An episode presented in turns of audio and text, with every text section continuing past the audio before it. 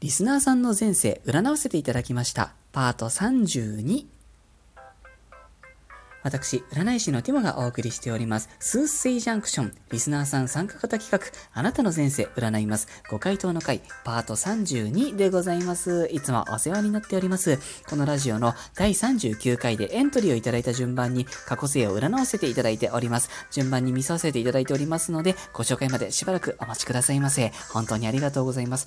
現在12名様ほどお待ちです。7月26日のお昼頃、募集を一旦締め切らせていただきました。私の予想を超えてたくさんの方にエントリーいただきまして、本当に感謝でいっぱいです。ありがとうございました。リスナーさん主体の企画は今後もやっていきますので、ぜひ今後ともよろしくお願いいたします。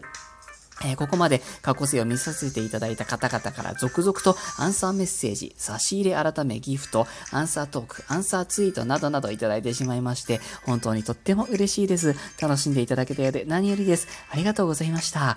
さて、このトークでお届けいたしますのは、ラジオネームピンフさんです。えー今世に最も影響の強い過去性を占いました。いただいたコメントは、ティモさんのお声に癒されております音符、10日間占いも大好きです。ハート。とのこと。いやー、とっても嬉しいです。本当にありがとうございます。頑張ります。よろしくお願いいたします。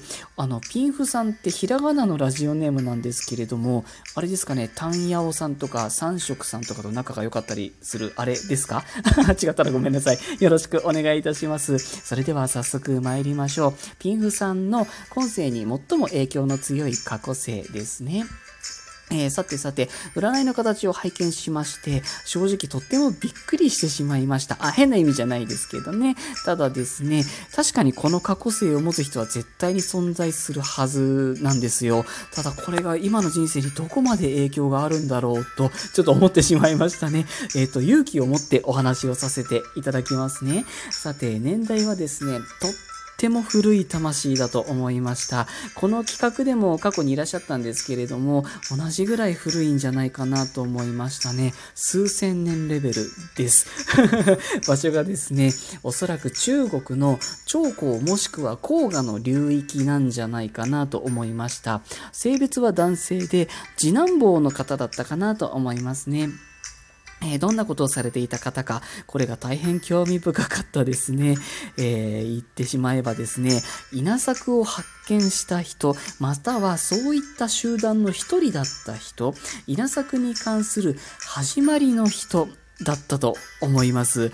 えー稲作そのものというよりは、おそらくその中国での発祥のタイミングに居合わせたか、もしくは本当に稲作を発見というか、開発というか、そのあたりに関わった方なんじゃないかなと思いました。いや、これは本当にびっくりしましたね。でも確かに今に伝わる稲作の原型が過去のどこかで誕生したわけで、そこに関わった人間っていうのは絶対にいたはずですから、こういった過去性が出てきても不思議ではないんですね。うん、いや、ありがたい占いの形を見させていただきましたね。えー性格的には割とイケイケな面と、同時にこう仙人のように達観した感じ、両方を持っていた方なのかなと、実に不思議な方だなと思いました。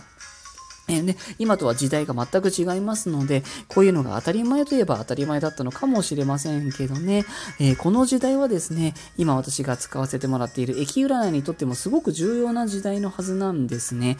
ただ、今回の占いの形に、当時のその占いの感じっていうのがほとんどなくって、やっぱりこの占いっていうのは、そのね、農民の方とかっていうよりは、軍師さんとか国の偉い人とかが使っていたものなんだなと改めて思いましたね。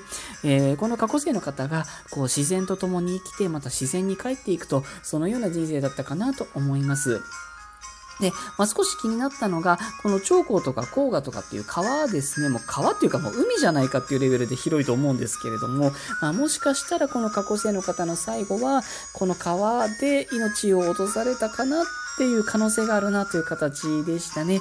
何分古い魂で、どこまで今の人生に影響があるのかがちょっとわからないんですね。全然違ったら本当にごめんなさい。それぐらい古かったです。ちょっとなんでこんな形が出てきたのか不思議でならないですね。えー、まず思ったのが、良くも悪くもお金というものに執着がないか、はたまた稼ぐっていうことがちょっと苦手なんじゃないかっていう形だったんですね。おそらく物々交換というか、そういう生活だったんじゃないかなという、その影響を受けてるかなと思いました。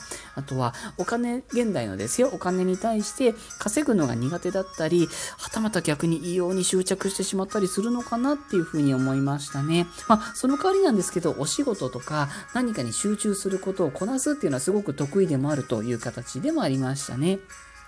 あとは楽しいことが好きなはずなのにうまく楽しめないと。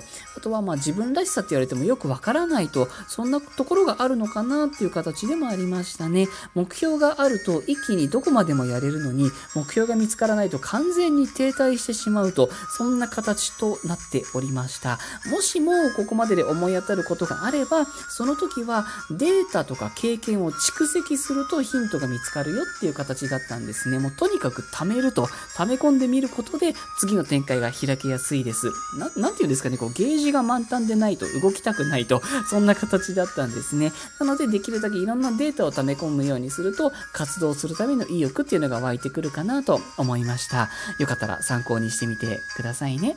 というところで、以上、ラジオネームピンフさんへの占い結果でした。このラジオを一つのエンターテインメントとしてお楽しみいただければ幸いです。エントリーいただいて順番待ちの方、本当に申し訳ございません。パート44までお届けさせていただきますね。皆様、いつもお聞きになってくださって、またいいねなど押してくださって、そして差し入れやアンサートークなどなどまで本当にありがとうございます。答え合わせをいただけるのはとても勉強になりますし、また嬉しいです。楽しんでいただけて何よりです。ありがとうございます。また更新いたしますので、ぜひ遊びにいらしてくださいませ。それでは、今日はこの辺りで失礼いたします。